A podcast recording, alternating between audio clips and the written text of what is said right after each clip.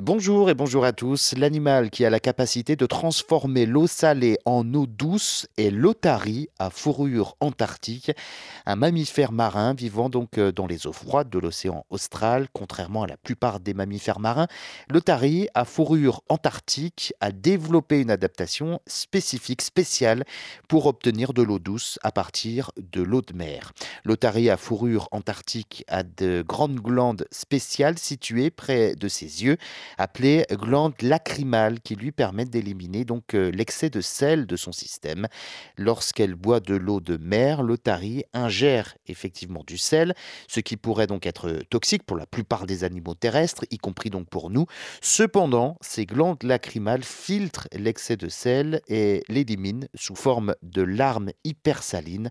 Ces larmes contiennent une concentration de sel plus élevée que l'eau de mer, permettant ainsi à l'otarie de boire sans risque pour sa santé.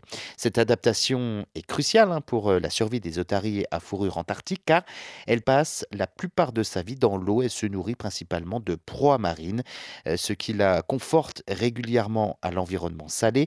La capacité de transformer l'eau salée en eau douce lui permet de rester hydratée, même lorsqu'elle se nourrit dans des océans salés. En somme, l'otarie à fourrure antarctique est un exemple fascinant d'adaptation à un environnement marin, avec sa capacité à transformer l'eau salée en eau douce grâce à ses glandes lacrymales.